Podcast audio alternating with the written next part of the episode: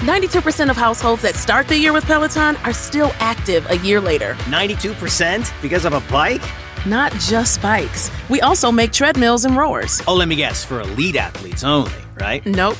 It doesn't matter if you're an avid exerciser or new to working out. Peloton can help you achieve your fitness goals. 92% stick with it. So can you. Try Peloton bikes, tread, or row risk-free with a 30-day home trial. New members only. Not available in remote locations. See additional terms at onepeloton.com slash home dash trial.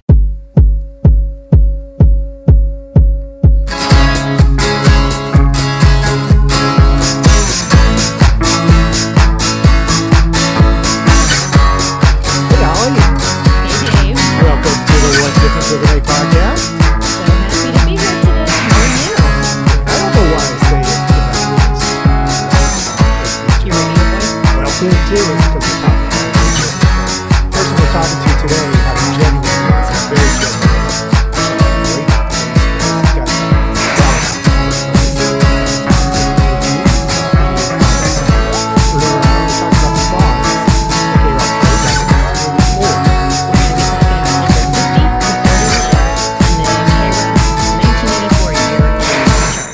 Mookie was too young to listen to music way back in the early 80s. He's Back- a young dude. He's a young dude, so it's good to get uh, his take on uh, these songs, kind of hearing what he thinks about these artists that we're going to talk about. And uh, as always, it's a wide variety of music. So step inside our our podcast. I'd like to disclose that 88.5 is our own college radio station at California State University Northridge. Indeed, both Holly Are Holly you and trying I, to keep that a secret from our listeners? both Holly and I are matadors. We graduated from Cal State Northridge. So let's welcome Mookie. Great idea. So let's get into it with Mark Mookie Kaczor. There he is. Hi. All right, looking good. Thank you very much. So, Holly, I don't think we've ever Oh, met yeah. before. We have not met. No. Are you a, a broadcast industry professional or music snob or all of the above? You can call me a broadcast music professional, not a music a music lover, but Dave Dave can take the snob name. I'm not I'm not a snob, Thank you. but music, yes. She worked Yeah, yeah. Uh, Westwood One for a long time. Westwood One, yeah.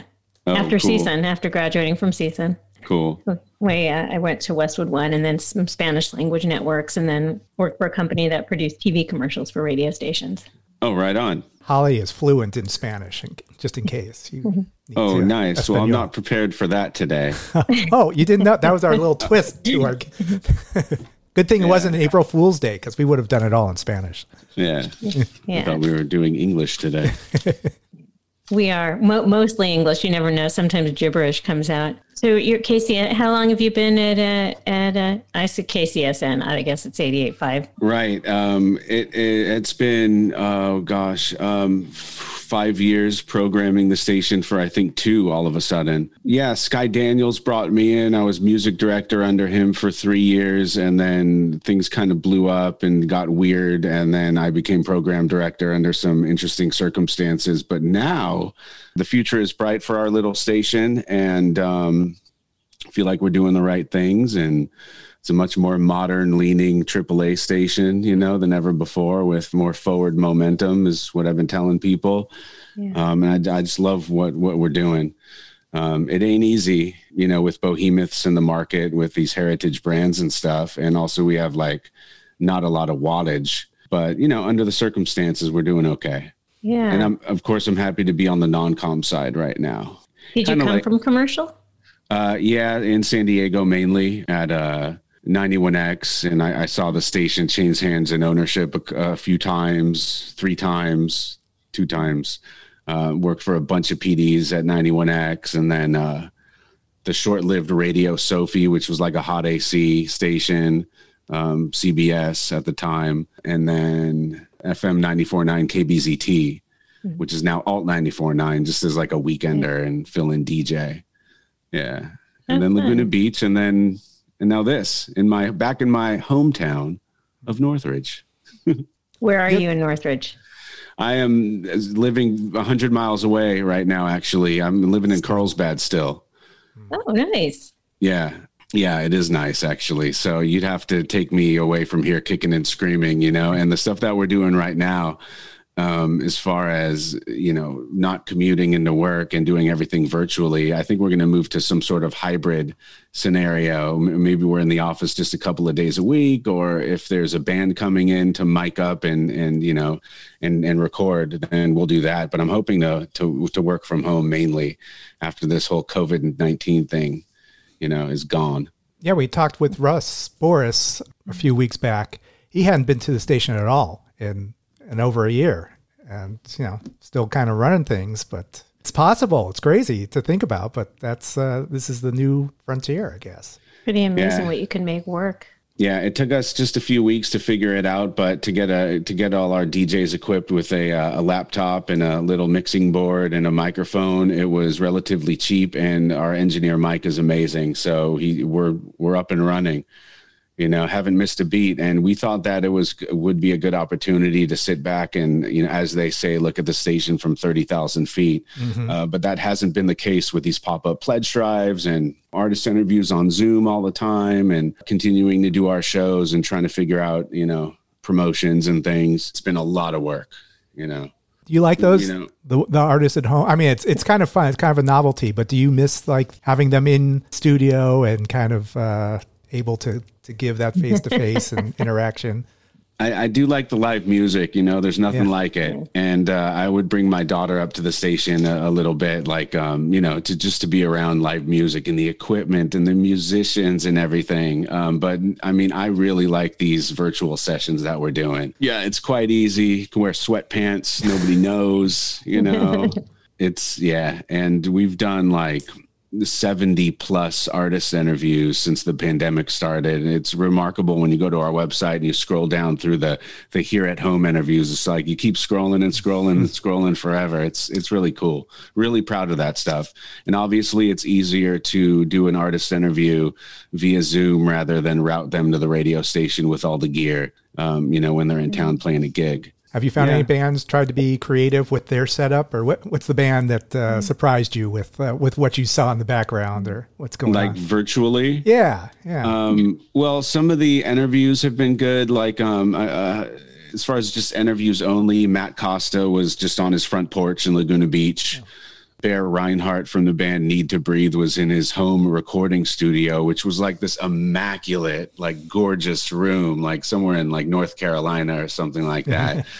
Um, the most unique one was Charley Crockett, kind of a new school country artist, and he was on his iPhone and he he he pops into the Zoom room and he's standing in the middle of nowhere, like the desert. And I'm like, dude, you know, after a couple of questions, I'm like, where are you? He's like, oh, mentally or like physically? I'm like, physically, where are you right now? You know? Um, he's like, oh, I'm in the middle of uh, the desert in New Mexico waiting for this freight train to come through because I'm shooting. You see that? He's like, you see that guy way over there? He's got a camera and we're shooting my, my next music video out here. So in, in true cowboy fashion, Charley Crockett was just standing in the middle of the desert, you know, with a cowboy hat on, um, doing a Zoom interview. It was amazing. That's fun. It'd be different. Yeah, I mean that that adds a little uh, uniqueness to to everything that you you put out now. Something We exciting. gotta feel like we, we need to repurpose some of that stuff, you know. Right, after right. it after it pops up online, you know. Sometimes we just forget about it that it exists. But speaking of uh, repurposing, I got my first uh, vinyl record of 88.5 with with those some of those studio sessions, and that's kind of cool. That's the first time I've ever. Usually, you know, you get these CDs and you know from radio stations of of in studio performances. This was the first time I'd ever seen a, a record album. I thought that was kind of cool that you would do something like that. I still don't have mine, and I'm glad you got it, and it's not warped. Um, you know, with every anything that we do for the first time, there's some some things to work out, and uh, we found out that we couldn't get the record into people's hands uh, for holiday time, um, so there was a delay. But for Studio Sessions Volume Two, we're already working on that, so everyone should get it. Uh, you know, when they order it, and uh, sometime in December, I guess. This one's going to be mainly uh, again sessions that we've recorded in studio, but also sessions we've recorded at various venues around town. So, like uh, the band Seratones at No Vacancy in Hollywood, um, Sharon Van Etten at Amoeba, Craig Finn from the Hold Steady um, at No Vacancy, and um, we're working on some others as well. Just trying to get clearance from the labels, I guess. But that's coming together nicely. First of the hard hitting questions. Yes. Uh, I've I've known you for a few years now. For the life of me, I I have no idea how to say your last name. Oh, it's Kazor, uh, K A C Z O R. Yeah, so it's Polish. In, in Polish, I think it's Kaczor, which literally translates to duck, like the animal, but it's uh, Kazor. So I guess you could say the C is silent to pronounce it. Okay. I win. All right. Yes, Yeah, you do. You got it. Yeah. All right. Yep. Mookie Duck. Very good. Uh, okay. And, uh, uh, and of, of course, Mookie, I'm sure, came from a sibling or a family member. Where'd Mookie come from? It came from Mojo Nixon. Um, I don't know if you know Mojo. Yes.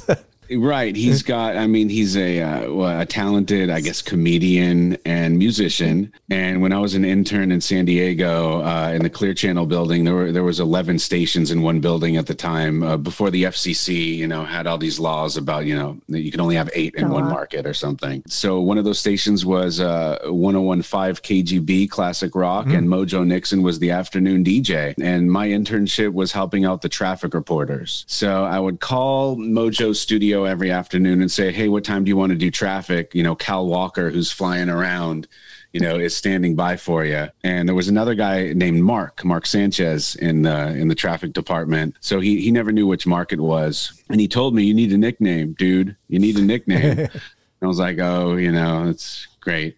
Um, so one day, Mojo, because we all shared a building, Mojo comes into the studio with all the traffic reporters, and they're all lining the room with the, the headphones and the microphones coming out of the headphones, you know. And there was only one guy who flew around giving traffic reports. So Mojo walks in in like a NASCAR shirt and cut off jean shorts. And he's like, I got a nickname for you. And he points at me and he's like, You're Mookie. And I'm going to call you that. And I'm going to tell everyone to call you that. So I'm like, Oh, okay. Um, so I call him that afternoon. Hey, Cal, what time do you want to do traffic? Or uh, hey, Mojo, um, Cal Walker's standing by, and he's like, "Is this Mookie?" And I'm like, "Yes, it is." um, so ever since then, of course, coming from Mojo, it's cool, and I wore it as a badge of honor right off the bat. Like, oh my god, I'm a real radio guy now because I have my own nickname, you know. And then I, I got on the air at 91X, and it was Mookie, you know. So it worked. People confuse me with Muckley all the time. Oh, yeah. Chris Muckley. They confused me with another guy, Matt Stone. I think they also confused me with Matt Bates, Matt Diablo, who used to work at 91X as well. But whatever. So, in, not just a, a good a good nickname, but who else can say they've been nicknamed by Mojo Nixon? Yeah, amazing, right? I know it, it is pretty cool. I have not talked to him in forever. I think he's doing Outlaw Country now on satellite radio. I should drop him a line. Yeah, our uh, our friend, friend of the show, Craig Rosen, wrote the liner notes for Mm-hmm. Mojo's. He recently put out a box set of like all his albums. Still putting stuff up. Yeah, it's crazy. Yeah, Very cool. I, but- Yeah, that's so a great story. it, it yes, it's like a tattoo. You, you should have a good. If you're going to have a nickname, you better or a tattoo have a good story behind it. So um, yeah. Yeah. All right, so that makes me happy that you've got you've got like a good story behind it. Um, although you do say Mark Mookie, if you have to, are you once you reach a certain age? Are, do you think you've outgrown the the the nickname Mookie, or and you prefer Mark now? What should we call you? Well, this is this is the second station where uh, one of my bosses had said, you know, I don't know if I want a Mookie on the radio because it's like a smarter, sophisticated station. It's not alternative or anything like that, you know. Um, but I've been Mookie for so long, and you know the industry knows me as that, and I've been a jock on, with the name Mookie forever. Um, so I just can't let it go. So that, that's why on the air I'd be like, "Hey, it's Mark or Mookie if you prefer, or whatever." lately I've just been owning the Mookie name on 88.5 FM and I'm just going to do it and do that forever. Good for So, you. I mean, Yeah, I'm You can't judge a man by his name. You can't. You yeah, Know. Wolfman Jack never changed his name, right? you know, my parents, uh, you know, Mark Kaczor isn't exactly like a great DJ name or, hey, it's Mark. And here's the very latest from Khruangbin featuring Leon Bridges. that would sound weird. You know, we got guys like Jim Nelson. That's a great radio name. or, uh, I mean, Nick Harcourt. That sounds great on the air, you know. I- I'm reluctant to change it at this point. I wouldn't judge a Mookie. No. Who's your second favorite to know. Mookie, by the way? Oh, Oh, are you kidding me right now? no question. Okay. Yeah. All right. I mean, at the t- at the time, you know, Mookie Wilson. I think by the time you got your nickname, Mookie Wilson was big. Mookie Blaylock. You might be a Pearl Jam fan. Maybe Blu- Mookie Blaylock was uh, is, is a guy for you. Yeah, well, the the the the number one Mookie these days is my namesake and the guy who wears the same hat I'm wearing Yeah. right now, Mookie Boy. Betts. Another fun fact I learned um, Joey Santiago, the guitarist for the Pixies, has a cat. His name is Mookie. Whoa, really? Yeah, you they were. find that out. I found out it, there was an article in Spin Magazine last week on Major League Baseball and everyone's favorite player. And Joey had his LA Dodger cap on, and he's and he was holding Mookie. He's like Mookie and I, we both uh, we're Dodger fans. They're going all the way this year. Oh, amazing! Yeah, He Googled other famous Mookies. I, I just had a, happened I just happened to see it on Twitter. It just popped up. The subscription to Cat Fancy magazine. Well, we, we keep that on the down low. yeah, Yeah. Let's get started, shall we? It's kind of cool though. I mean, we've talked to some people who obviously when they teenagers during the 80s and they remember this music fondly. And then we've talked to a, a few other people who they were like 5 and younger and, and so they're going off what it means to them now or, you know, maybe some other memory or some sibling had introduced them to this music. So, you know, that's all we're looking for is just kind of uh, your take on on the music now. Sure. We've spoken to people outside the U.S. who didn't know a couple of the local bands, so they just listened and talked. and they've all been amazed by the the breadth of music that was played in 84 it, it kind of goes mm-hmm. all over the place much as 88.5 fm does now We're gonna. It totally does. 88.5 FM. 88.5fm.org for people outside of the listening area. Oh you can And we get have a great app as well. 88.5 FM SoCal is. You know, you got to plug the stuff. okay so we are going to talk about the songs that were played on KROQ back in the day 1984 this is based on their 106.7 year end chart and we're going to look at songs 50 to 41 this week Wait, after this series, do you go to 1985, or are you just gonna end the, end it there and move on to a, a new sort of thing? we're, we're going all the way baby We may even go to the 90s. oh yeah Very cool. You can't okay, stop. Nice. number 50 uh, it's this artist named prince that was played on KROQ and the song is purple rain it's the titular song You just like saying that. i do Yeah. but um, all right so purple rain what are your memories someone who obviously didn't see it in theaters when it first came out uh, what was your first exposure to prince Um, well, that, that's crazy to think that K Rock actually played Prince back in the day. First of all, you know, my first exposure, I can't even remember, my man. Um, w- with Prince and a lot of these artists that we're going to talk about, um, radio actually turned me on to these artists, you know, mainly. And uh, Prince has so many great songs that uh, I, you know, I got my Bluetooth speaker, and once my daughter was born, we had the nursery, I guess, next door to this room.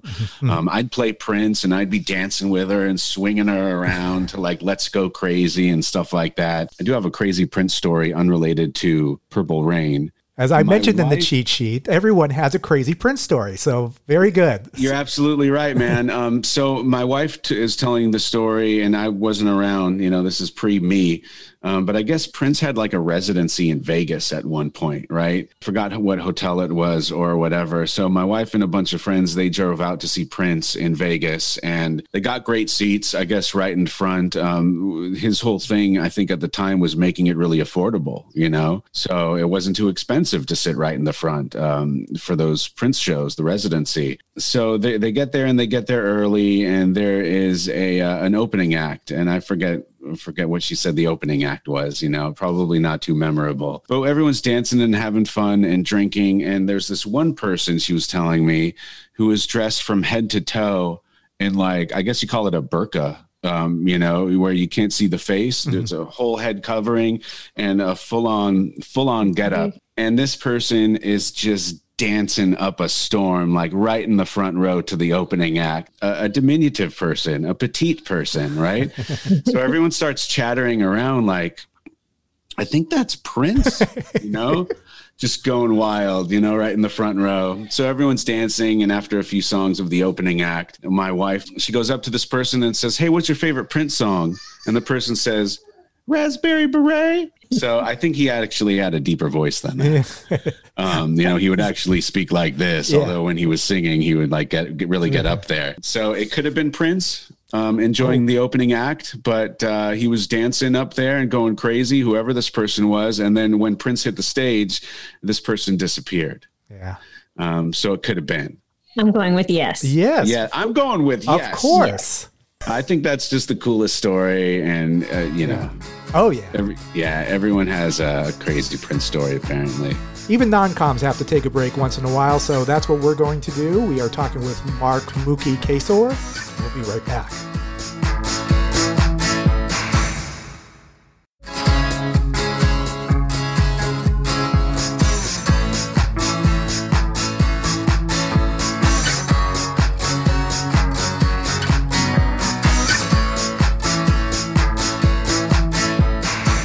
Welcome back to the What Difference Does It Make podcast and our guest, Mookie.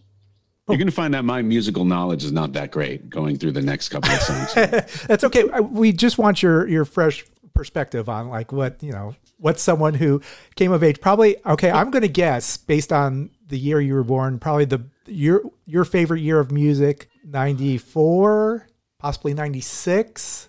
Well, I don't like music from the 1990s. 90s? You're not a it's been 90s guy. Okay. It's been shoved down your throat so much by like alternative formats and the radio these days. You know, it's like the Smashing Pumpkins, God love them, but. Um, you know, I'm over it, and the Chili Peppers type of thing. You know, there was a Nirvana phase that I went through.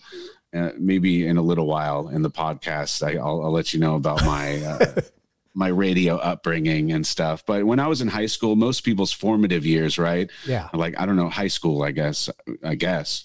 So you'd think it'd be 1990s for me, but uh, I think I'm just sick of it. okay. Yeah. I say sometimes I don't like it. I don't really mean I don't like it. I'm just, I'm sick of it. I don't need to hear it for a while. It doesn't mean I don't like it, you know?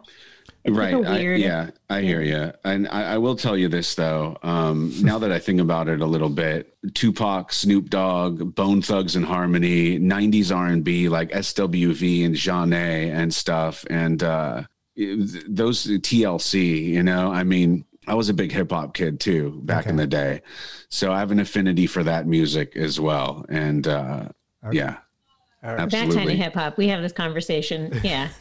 Yeah, no, that's good. That's good Full, stuff. full rap. Okay, so what was I, so to speak, your gateway drug? What was the, the you like your first album that you bought with your own money? We love to ask this question. I remember shoplifting a uh, There we go. a, a Wu Tang CD from Tower Records in Northridge. Um, you probably know the one. It's not there anymore, obviously. I I do. think it was on Tampa or something. I Yep. that's where I bought the I think Joshua it's an- tree. I think it's a total wine now. Um, right. Of course it is. Of course it is. And um, they caught me and called my mom. Thankfully, I wasn't arrested. But uh, I remember, gosh, well, the Wu Tang Forever. That's right. Yeah, there there was one. I, man, I think my first cassette single was like a Madonna single, and I, I don't exactly remember what song it was. Um, but I remember my uh, older cousin was babysitting, and we went to the Northridge Mall, and we went to Sam Goody or whatever store it was, and I was like, I want this one. And on TV and pop culture, like Madonna was hot, you know, and she was happening, and you know, very popular. So I saw this Madonna cassette single, and I wanted it, you know. So I think that was the first cassette that I really purchased. So random, man. No, that's cool. Very cool. yeah. yeah. And I, I'm sure with the Wu Tang, it was probably tough to shoplift because they had those long boxes, right? Was that uh, was it a long box they were trying to I think it, was, out? it must have been just post that. I think um, it was it was just after that, right? But I, I remember those those. It was just like too much paper, Right. You know, too much cardboard. That's right. But God, I, I can't believe I just admitted that to you. You know, I was just a young, stupid dude, and um, you know, was walking around Tower Records for a good twenty minutes, and they were watching me the whole time. You know, um, shoved it down in, in my my belt buckle and walked out, and sure enough, two guys came out running and, and caught me. I'm like, oh, you guys are good. You know? Yeah. They're like, yes, we are. Catching keys from cross seas, rolling in MPVs. Every week we make 40 G's. Yo, nigga, respect my a nigga to check notch. Bow, move from the gate now. Cash moves everything around me. Green, get the money. Dollar, dollar bill, yo. Cash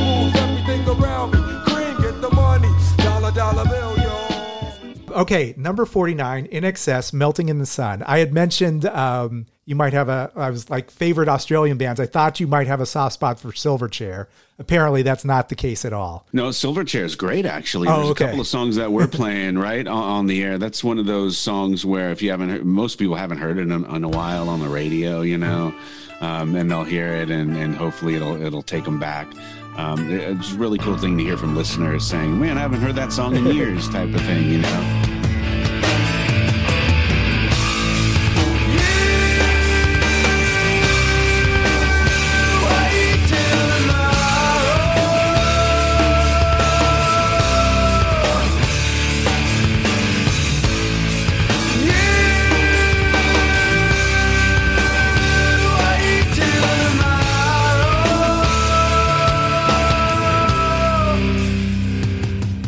Silverchair's pretty cool. Whatever happened to that guy? Wasn't he like a uh, a, a teenage phenom or something? Yeah, when he started, it was like he was like 14, 15 years old and sounded just like Kurt Cobain. And, you know, just, Where uh, is he? What? I'm sure, I'm sure they're still kicking somewhere in Australia. yeah. Must be. I, I mean, I don't know. Daniel Johns, right? Wasn't that his name? Not sure. All right. Um, all right. So, but, but i- i- in excess obviously Yeah. their catalog of music. I mean whoa like uh, so much. There's so much you know? And just think about what could have happened if you know um, you know michael hutchence had you know lived and uh, they they could have continued. But wow what an amazing amazing group um, the contemporary australian artist uh, courtney barnett for sure is my number one um, you know, um, Amy Shark, I guess, is pretty big back home in uh, Australia, playing you know gigs in front of thousands and thousands of people. And isn't Colin Hay from out there too? of Men at course. Work? Yes. Yeah. Yeah. Yeah, right. Yeah, but Courtney B, as far as artists from Australia doing it right now, God, I just think she's amazing. You've had her in the studio too, right? Oh yeah, absolutely. Yeah. a big big thrill for me. Also, like she reminds me of Kurt Cobain, or that just the way she plays guitar. It's it was actually surprising when I saw her show. Like, wow, that, she really she rocks it, man. Hell yeah, Melting in the Sun. Did you give this song a listen? We didn't even we Uh, haven't wh- even talked about the song Melting in the Sun. This was the song that was number forty nine. I have no idea. Holly, do you what? How do you rate this song, Holly? Melting Oh, I, I love the song. I, I love this album. This is a my, probably my favorite INXS album, The Swing. Really? Yes. Because yeah, I mean, they had, as I mentioned, they had a lot like you know, listen like thieves and Kick were Yep. they were next. Those were That was not those produced all the hits, you know, lot, lots and lots of hits. But no, I love this. There's a, a bunch of my favorite songs and all-time favorite songs. I like the earlier '80s INXS. You're kind of you're kind of like Mookie of the '90s, where you're like, I've I've heard these songs from Kick. I don't need to hear them anymore. I love Shabooh Shoobah. That that's the one for me.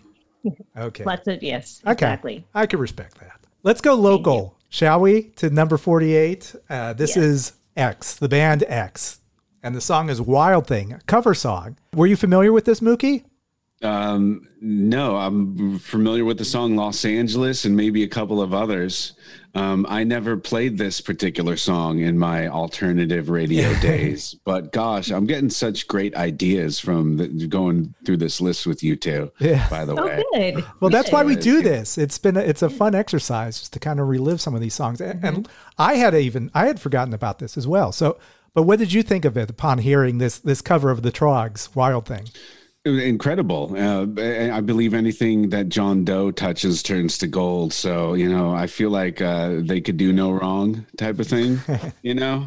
I agree. hometown heroes seminal punk rock band out of socal you know um, i encourage people to go delve you know me too I, I- I should go and delve into the uh, the archives and do the do the deep dive into all things x Yeah, Go they ahead. came out with a record like a year ago I was about to say, did you? What do you think of Alphabetland? They- Alphabet Land, um, amazing. Yeah. you know the lead single, the title track was so good. I, I couldn't wait to play it on the air, and it had a good long run um, on our radio station. You know, and surprising as well. You know, X came out with a new record. The Pretenders came came out with a new record recently, sounding just as good as ever. yeah, Yeah. You know, yeah. Did you like Alphabetland? yeah. Alphabetland. It was uh, phenomenal. I was like you. It was like I didn't know that I needed to hear this, most bands, when a veteran band releases new music, it, you give it a cursory listen, like, oh, that's Yeah. nice, and then you know forget Yeah. about it instantly. I find myself going back to Alphabetland, like it. I think it holds up really well with with a, with a lot of their catalog, and I, I you know I can't wait to to see the band play li- play these songs live. You know. Yeah. Yeah, that might have been my last show. You were talking about what, what we this week earlier in the week. We were talking about the last shows we saw before. Oh yeah, everything shut down. I think I might have seen X before, right before. that's right. You saw Squeeze and X was the opening band. Yeah, Have you ever seen the movie Major League? Oh yeah. Okay, so you are familiar with the song Wild Thing and X's version of it. Oh yeah. Okay.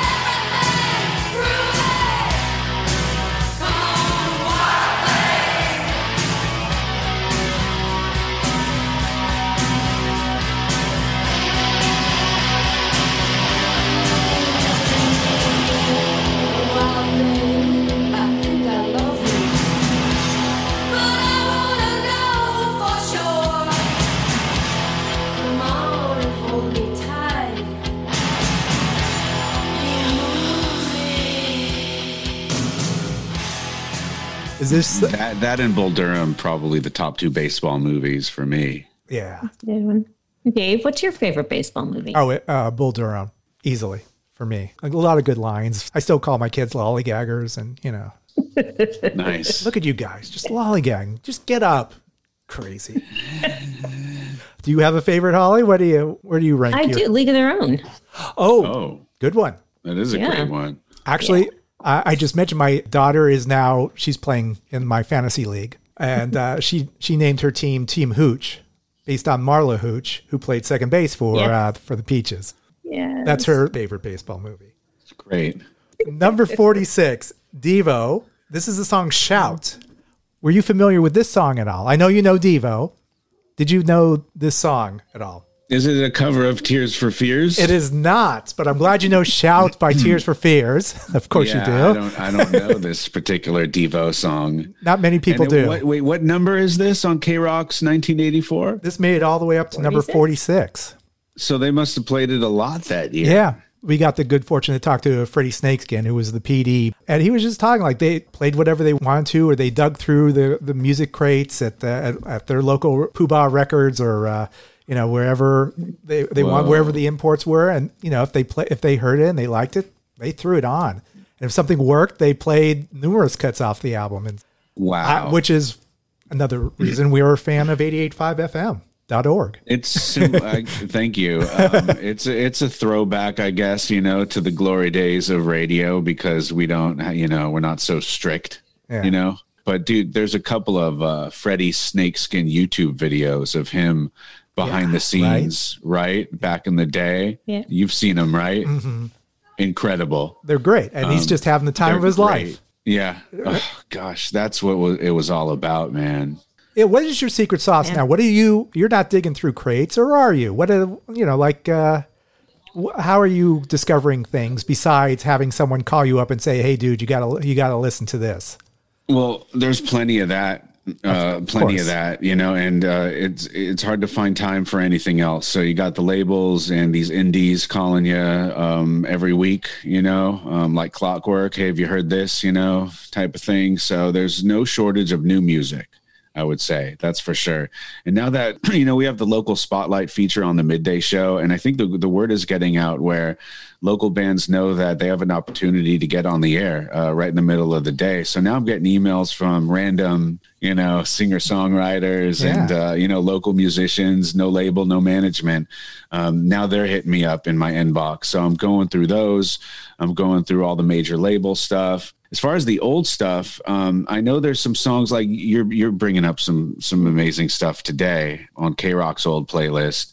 Um, but like uh, what Killing Joke '80s and stuff, like I, I, you just reminded me of that one, and I, I got to go and get that one for my station. You know, um, so in that case, I'll get a throw down like a hundred bucks on an iTunes gift card and just go and download the old songs, you know, and have my guy go and throw it into our computer system. You got the a guy. That's good. You, we all need a guy. We've talked a lot about getting a guy, but we don't have Like a Or a girl or some We sort of a guy. We need a person. Devo is nominated for the Rock Hall. The voting still goes on till uh, till the end of the month. By the time uh, this is going to air forever, so we're going to put you on the spot. I gave you the list. If you want me to You go did. over, Let me look it up here. if you could choose five, I'm going to ask Holly. Who are your five for the Rock Hall for this year out of all the nominees? Yes, Holly. I can. I had to go with six. Oh, always. All right, Go Go's, Foo Fighters, Carole King, Tina Turner, and okay, so number five will be a toss up between Chaka Khan and Devo. All right, a toss up. All right. I'm guessing because Mookie is uh, is old school '90s that he he might be uh, he might go for LL or Jay Z to enter into the Rock Hall. I mean, my only reservation is like, uh, is it rock and roll? you know what?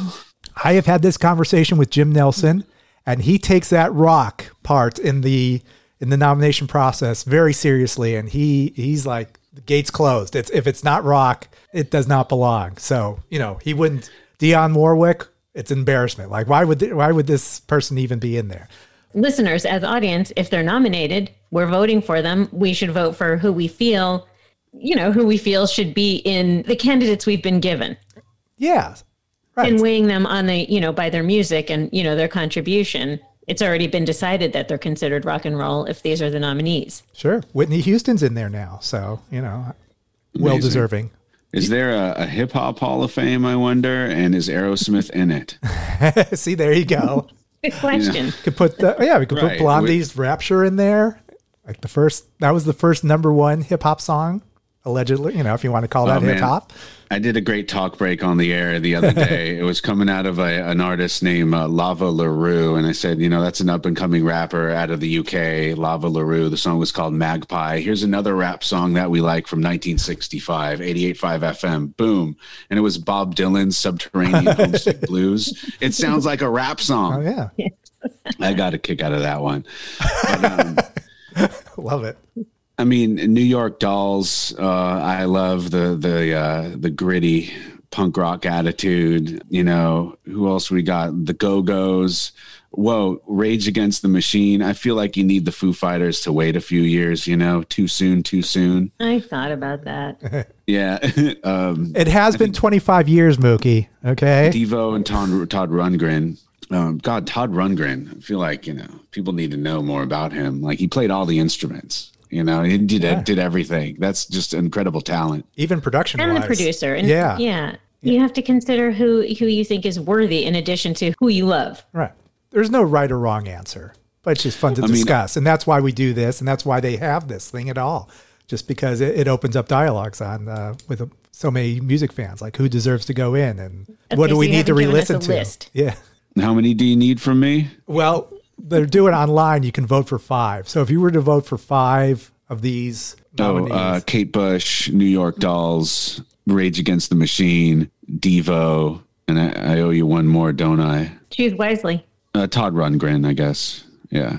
that's good. That, that's who I mean. Tina Turner's amazing, though, you know, type of thing. I mean, Ike and Tina, pretty rock and roll. yeah Um, so rock and roll. Totally. Yeah. Oh, God. That would be a tough one to leave out. I feel like Rage Against the Machine was kind of in the right place at the right time almost, you know? By the way, you're at you're at CSUN. Do you know where Rage Against the Machine made their debut? Yeah. There's a video Yes, online that I saw a it's couple insane. months ago. Yes, Rage Against the Machine at the Quad. It's just insane, and people are like, they're actually stuck. Usually, bands are playing, and people aren't really kind of paying attention, or you know, just a handful of people are stopping. There, as you watch this, a lot of people are like, "Whoa, what's this? This is kind of interesting." You know, watching this baby band just kind of like explode on their first gig. Word got Okay, but out wait, I think I'm I'm gonna have to call you out on this. You you choose Rage Against the Machine, but say the Foo Fighters have to wait. Yeah, I do. Mainly because I've been waiting on Dave Grohl to call me. Oh, there it is. I know that uh, his uh, what the Foo Fighters like studio rehearsal space is like a stone's throw from the radio station, and I've heard through the management that they know about us, that they listen to the station. Uh, I've been trying to get at them for a really long time to do some content or a, a benefit show for our public station, and I got nothing. You know, I think the Foo Fighters are certainly deserving, but I'll let them sweat a little bit. That's right. Let them twist in the wind until they give you a You call. let, it, we'll let Dave know you'll vote for him next year if if he'll do something with you guys this Do year. something, yeah, Good enough for Tom Petty. It's good enough for Foo Fighters. I mean, come on, right. do it. Do a benefit. Yeah. Sounds do a good. I'm gonna vote for them benefit. The the crazy thing, like I'll ask management all day and the record label, and you never even know if they even bring it up with the band. Yeah. You know, it's just it's really frustrating. Obviously, the Foos probably get a million dollars to play a gig. I can't offer that. You know. Yeah. I think that when you're asking the the label guy or the management, you know, to to do a show like an underplay, Yeah. I think that it just kind of stops right there. You know, you know, Mm-hmm. they wouldn't even bring it up with Dave Grohl. He's a good guy, though. You think? I mean, It'll happen. I, Yeah. It's, I- I it just- will happen. I think so. You know, eh, Dave obviously he's a, a, a philanthropist and he's lurking around every corner of the internet all the time and popping up at random spots, you know, doing these amazing things. I feel like if we talk to him directly, he would be like, "Yeah, I'll play a gig for you guys. That'd be amazing." Oh. You know. He did a benefit for Casa Vega. I got I have a Casa Vega shirt because he uh, he wanted to help out to his favorite Mexican restaurant. Foo Fighters tacos. Yeah, I I, ha- I bought a Foo Fighter taco. That's like a brisket taco. It's a Foo. What? He played a gig for a Mexican restaurant? No, he didn't play a gig. He just did. You could buy a Foo Fighters Casa Vega T-shirt and also buy a a, a taco, a, what was called a Foo Fighter taco. And so I have a shirt with him, like him, Dave Grohl, and a taco, you know, and it just says Casa Vega, and so it, it helped that restaurant. So Great idea. you're not you're you're right around the. He's it's going to happen. We're gonna send him this clip. Yes, come on, unbelievable. Let's move on to other things. Oh, oh yes, Wait Holly. What? It, wait a minute. This is Holly putting on the brakes. Wait a minute. You skipped a song, I skipped a song. What did we skip? unless I blacked out. You skipped the Thompson Twins, The Gap. you know what? Son of a gun. I had crossed it off and then just moved on. We don't have to talk that much about it. If No, that's if- true. if Okay. guys don't have any input, but I happen to like really like the song, and they're like, We have, you know, and and also we have this was a talked about album. we have talked about the Thompson Twins so much. This was ex- like so KROQ because they played five songs off this album that are on the charts on, in 1984. So the the uh, the album is called Into the Gap, and this is the their song The Gap. Do you remember the Thompson Twins at all? This is a band that played. They were so big they played at Live Aid, and Madonna jumped on stage to sing with them at Live Aid. What, d- is the song that we're talking about now? What was it? A hit? Hit?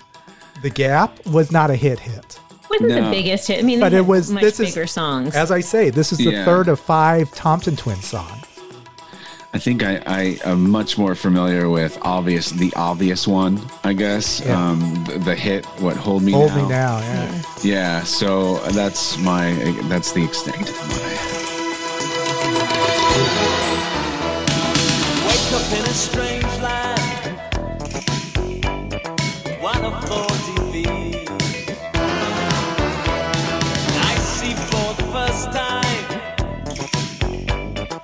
just what you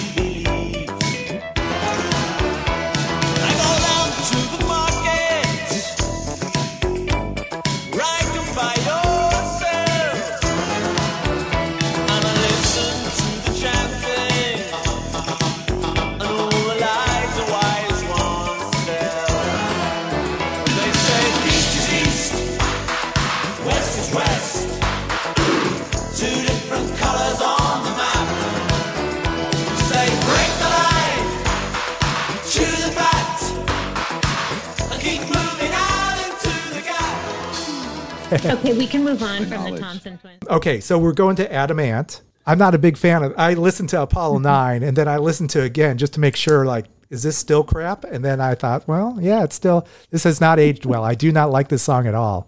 Uh, what about you? Who's who loves Adam. That's funny. I'm not a yes, I am a huge fan. This song was not one of my favorites even at the time. Say not even Viva La Rock, not not one of my favorite albums. But yeah, I'll take anything with it. It's, it this I'll just look at as campy, you know, kind of kitschy. And I agree with you, it doesn't hold up great. Yeah, he I'll always still did. take anything by Adam Ant. Yeah, he always did campy and kitschy, and sometimes it worked. Like I, Yeah. his early album, like Strip, I thought that I kind of was on board with that. I kind of liked Yeah. a lot of those songs. This one, for some reason, maybe he was just calling it in. I don't know. Did he perform at Live Aid too? Adam Ant actually did get to play Live Aid, but he only got to sing one song. And later, he called playing this show the biggest mistake in the world. So uh, he doesn't have fond memories of playing Live Aid, and that's all we'll say about that. Yeah, Mookie, what do you think about Adam Ant? I, I definitely need to know more. I fell into the song from uh, I think 1982, "Desperate but Not Serious." I don't know if that was huge at the time. I Los certainly Angeles. like that one. Yeah. And we play that on the air from time to time in our 80s category you know and i think that song sounds great i know um, that's just scratching the surface though yeah, he back in the early '80s, he really owned all of LA. He could he played like amphitheater, Universal Amphitheater. He probably he was kind of like one of those bands where or artists where he would play. You'd be playing clubs in all in different parts of the country in the United States, but when he comes to LA, just a fanatical following, just insane. wow Yeah. Yeah. that's awesome Yeah. Yeah. And still to this day, I mean, he's, you know, That's he- He, can come, he's coming to the Greeks. How many shows is he playing at the Greek? Did he, he it was like a couple shows still. Yeah, I think so. Yeah. I mean, you know, not Depeche Mode huge, but still people love to see him. Whoopsin' a whoopsin', twist it up, dun dun dun I'm in.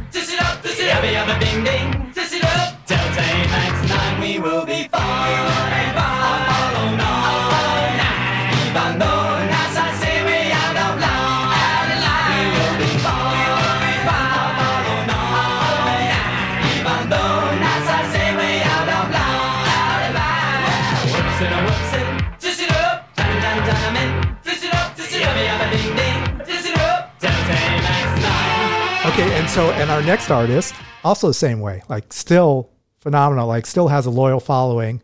He just, it was one after another with, uh, with Billy Idol. This is a song, Eyes Without a Face, number 44.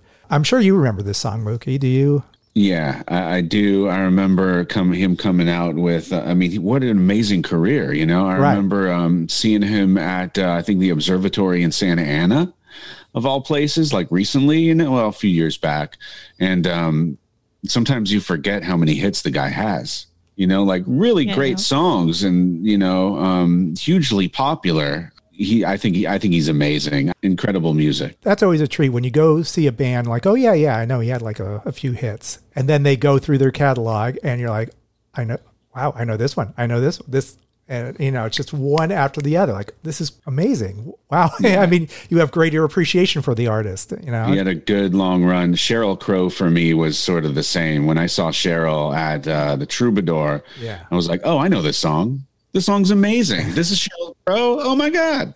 You know, and as There's someone nothing about Sheryl Crow I forget.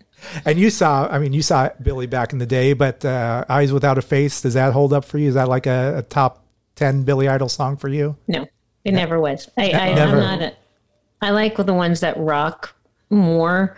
I saw him in 1984 at the Palladium, and I just, I, you know, lost my voice for days, just, you know, screaming my lungs out. I love uh, Billy Idol and Steve Stevens together. They're like the, the duo. And did you like Billy Idol actually raps a little bit? I mentioned in the cheat notes that he's kind of doing a little rap in the mid mid song.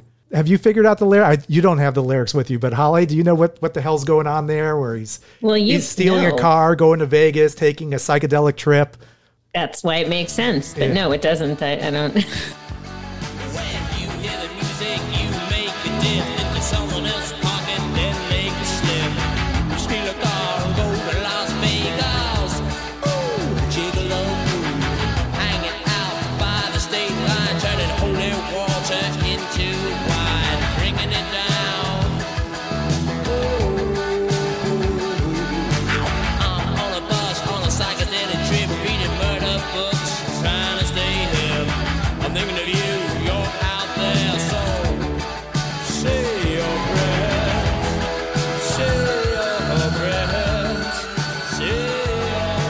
What is a gigolo pool, huh? I want to know what a gigolo pool is. You could Google that. All right. All right. I will. Uh, Not okay. safe for work. Probably not. Okay, so then we'll move on.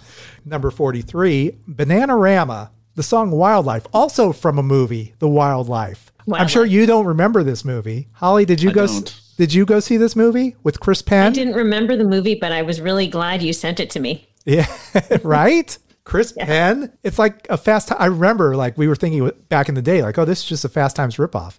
And you know, it was like Chris Penn, Chris Penn, yeah.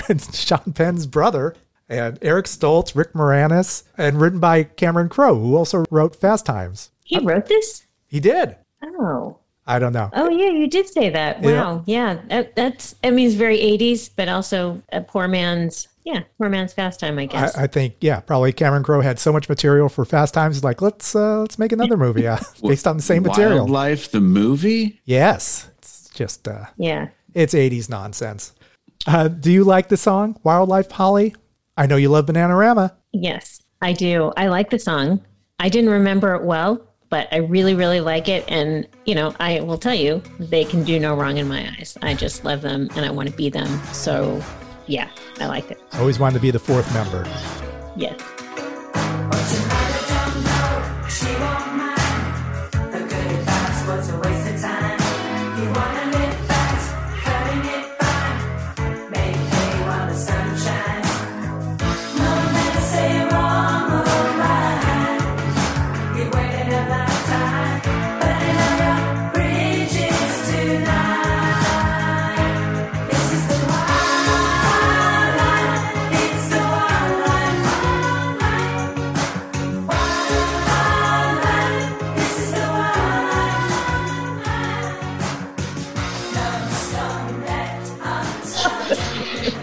Chris Penn. That is Chris Penn. That's A Sean young Chris Penn. Yes, who you probably know better from Reservoir Dogs, Yeah. one of my favorite movies. Did and Michael Penn has not made the list today, I imagine. No, he will in was '89. Was that No Myth? Was '89? Could be. 89 or, yeah, Yeah. I think so. Ah, So, Bananarama, do you have an opinion? yeah. What do you think of Bananarama? You know what? We should No bring your what you're talking about. we should let's bring your wife in and ask her what she thinks of Bananarama. Sure- Uh, By the way, Wow, can I stop the- stop you right the there and say how much I love that laugh? That is an amazing. That's like a Ron Swanson from Parks and Rec laugh. I'm I love I love it. Doesn't he have more of a manly laugh? No, no, he doesn't. It's exactly what you did. I'm sure- That's my new favorite thing. I got to start making you laugh more. kind of like a cackle. What's Bananarama's like hit or hits or whatever? There- like what's the most recognizable song? Cruel Summer from Ah. the movie Karate Kid. They also did Venus, a Venus remake. They were three girls. They didn't sing in. Uh, it wasn't in harmony. They all sang the same parts, but it was three three women who just had a, a, a number of hits, and they were they were in Band Aid. The videos on the cheat sheet, they had the best 80s look. Yeah, yeah, Yeah, It's yeah, all amazing. Bananarama had the look, didn't they? yeah. That, if you want to know what Holly looked like, just uh, look at those three ladies, and you can get an idea. I'm sure of it. Yes. That was uh, what I was, I tried. I did all the, It was the it was the big hair. The hair just kept getting bigger and bigger and bigger until it was just insane. yeah, pull it over, took the fingerless gloves and the, yeah, they were just, but see, they were just cool. All three of them. They were just so cute and cool and talented and I just love them. Okay. The- Hair kept getting bigger until finally, like we've got enough, and that's that's when the grunge and like, all right, we're just gonna cut all the we're cutting off all the fat now. Let's just uh, bare bones. No more hair. That was the reaction to uh, to everything getting bigger. Like, okay, that's it. All right, so number forty-two, the song "Big Country" or the band "Big Country," and the Band, song, yeah. and the uh, the song is "Wonderland." Do you remember this song? I know you remember. I'm sure you remember "Big Country" and then but yeah, Big and that's Country. the song that obviously I think everybody knows. Um, and we play that song on the air from time to time. So uh, now I am checking it out.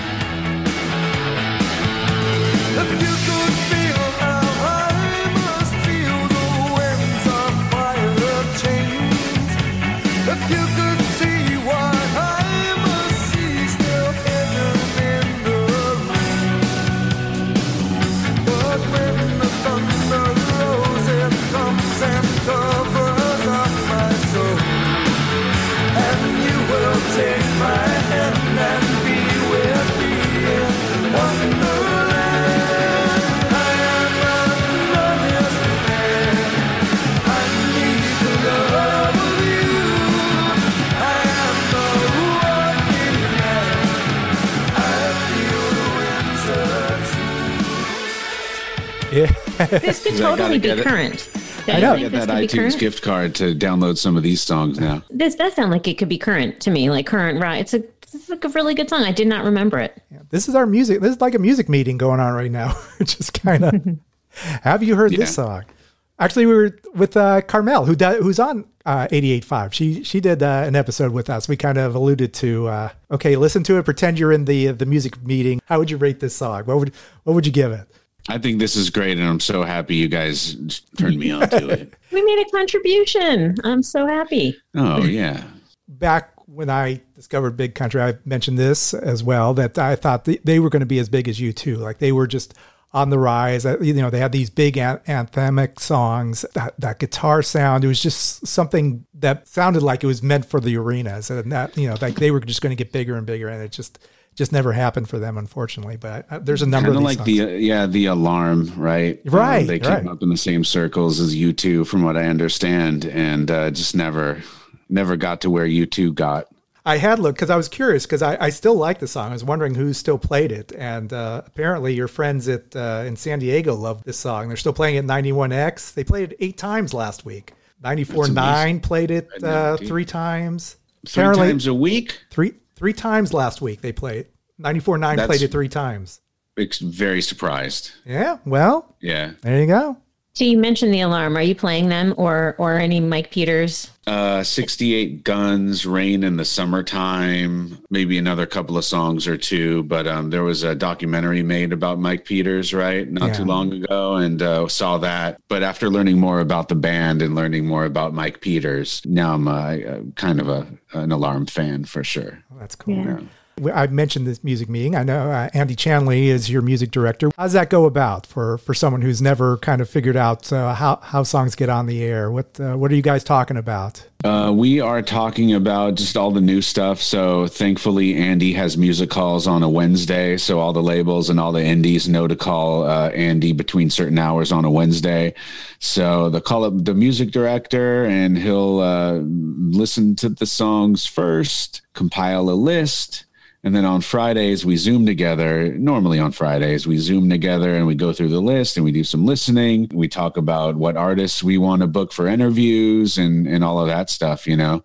I already have an idea without talking to Andy even today of what new songs that I might want to add to the to our playlist. But uh, generally, it's a collaborative effort. But the, at the end of the day, I'm in the position where I could give it the yay or nay, and it's a fun position to be in. How often do you disagree? I think that uh, we both have a similar vision as far as what we want for the station now, you know, and like who we're targeting now. So that he, I think he's catering more towards my taste as far as music. So he might not bring a song to the table if he thinks I'm just going to poo poo it right off of the bat, you know. He doesn't argue with me or anything. He's, he presents the music and we talk about it and listen. And then come Monday when I, when we make the ads, you know, he's like, oh, cool. You know, he, he doesn't care. Andy's the type of guy who just sounds great. He's just a great compliment to whatever music you could play on the air. You know, we could flip the format to top 40 tomorrow and Andy would sound great. Yeah. You know, I agree. Yeah. Yeah. he's super talented. I love him. Yes. What is your target, by the way? I mean, I, I'm looking at a playlist. You know, you look at your core artists, and it's it's all classic rock. But then you look at like a typical hour, and there's a lot of music I had never heard before. Like I I spend a lot of time shazamming or looking up, uh, going on 80, 88.5 FM to figure out what what is this band. There's always something new and exciting on the station. So Yeah, um, we uh, we recently looked up our median age, and believe it or not, it went up a tick compared to the right? last programming regime's um, year, their last year of programming. Um, and we're scratching our heads because again, we're a much more modern leaning uh, AAA format. So we d- early on we decided to well, that, that's another story, but um, our target is uh, basically a forty year old now you know so and we do know that the older demo they they have open ears and don't necessarily want to hear the same old stuff. So that's why uh, the older demo is basically stuck with us. It, it's harder to get the younger demo in and that's happened time and time again with stations across the board. But early on we decided to play more 80s alternative and 80s new wave i guess as our golds we're not ad- abandoning the the Tom Petty's and the Bob Dylans of the world, you know, and and stuff. Um, it's but it's not our identity anymore. And now you got a little bit of Otis Redding and Ray Charles and uh, Curtis Mayfield and Aretha in there, and a lot of new. A lot more soulful. Yeah, I, I like that. Couldn't wait to get my hands on the station just to play some of that stuff, you know, because we never have in the past. I like where we're at. I think we're fun and upbeat and uh, pretty decent. And this is going without any market research or music testing or anything because we ain't got no budget for that at the moment. But uh, one thing that I had going on for me when when they gave me the reins was everyone wanted to do something different and skew a little younger. So I think I think we're doing a pretty decent job of that right now in all aspects of what we're doing. We're we're seeing um we're seeing us move the needle, except for Nielsen ratings. But again, being a non-com, we don't have to live and die by the Nielsen ratings. Happy about that. I think sounds, I- good. Thank you very much. It is- I it is fun. that so much. Yeah, it's a um, it's a fun adventure. Anytime I, I tune into 88.5. Yeah, what, Thank oh, you. what was it the last one I heard? Um, Art d'Ecco. Who's this person, by the way? No, you know, I know very little about him as well, but um, God, what a really arts artsy sort of individual, right? Yeah. Um, you could tell just he lives and eats and breathes what he does, um, and uh, and the song is just like a, such a winner. So it's like when you take a chance on a lesser known artist, the song better be good. Um, and apparently it is because you heard it for the first time and you know you're taking notice and asking questions. But yeah, Art d'Ecco, I think the song is called Head Rush.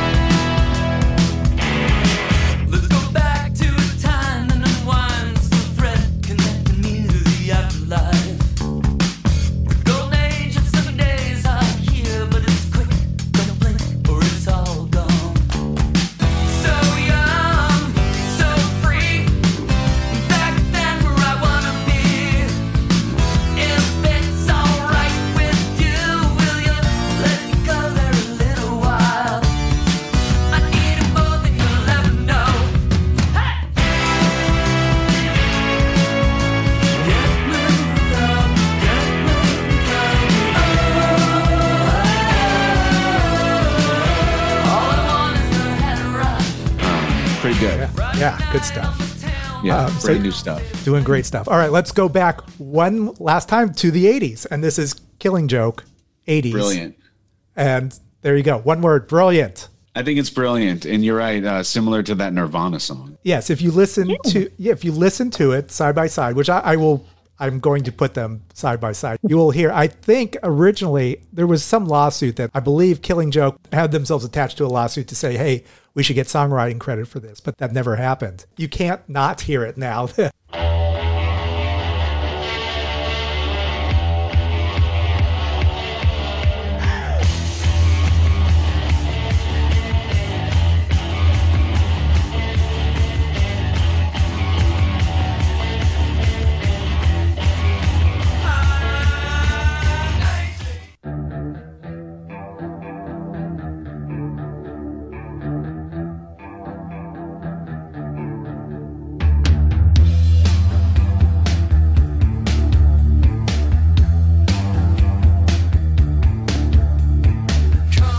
story goes that Dave Grohl and uh, Jaz Coleman became friends, and he actually played with them in 2003. Dave Grohl played with them in 2003. okay. Well, you know Yeah. when Wow. When he- See again, Dave Grohl. He's doing everything with everybody. I know once he He's comes into the guy. studio, you could uh, you could pin him down and, and get get those You're, questions. absolutely, you're absolutely right. You have to go to him directly. Yeah, I don't know how to do that because I don't have a direct line to to him, but um, I'm always poking around. You'll get it'll happen. I know it will. Uh, I was just gonna say, "Killing Joke," the song '80s. I forgot it existed until I saw it on this list, and just uh, there was another one of those like you know light bulb things. Like, wow, haven't heard that one in a long time. How great is that song? Yeah, I can't wait to hear it on the station. I think uh, we've taken enough of your time. Go ahead, plug again. Tell us tell us what uh, what what excites you about the station right now. Uh, well, I, I I just think we're doing such great things, and um, you know, it's a grassroots effort. It's you know, there's more no marketing dollars or anything. Um, we're not outsourcing DJs. We're not into corporate consolidation. We are live and local, and um, you know, community radio. We feel like is where it's at. So we are we're here to serve the community of LA and Orange County, uh, the music community as a whole, and uh, again, try to bring FM back to the glory days. And that's cause part of the mission. And we feel like we're on the right track, but people need to tell their friends and uh, download the app and listen at your desk chair while you're working because um, a lot of people don't even have an AM FM tuner in the in the household anymore or at their office. But again, 885fm.org. Thank you. Thank you so much for doing this. My pleasure. I do truly enjoy 88.5 FM and, and what they're playing. Live and local. We're doing some wonderful things with uh, the What Difference Does It Make podcast. What are we doing, Holly? We are. We're doing some stuff on Facebook at WDDIM Podcast and on Instagram and Twitter at WDDIM Podcast. And also remember to subscribe to our YouTube channel because we are doing some really fun things on YouTube, some behind the scenes stuff. So check us out. Reviews are also good. Apple, if you can give us five stars. Yes, we need to start reading some of these reviews. We've gotten a couple reviews have come in. I invite you to write a review and we will definitely put it on the podcast. So So, thank you for subscribing. yes. Okay, so until next week, this is Dave. This is Holly. Check you later. Over and out. 92% of households that start the year with Peloton are still active a year later. 92% because of a bike? Not just bikes. We also make treadmills and rowers. Oh, let me guess, for elite athletes only, right? Nope.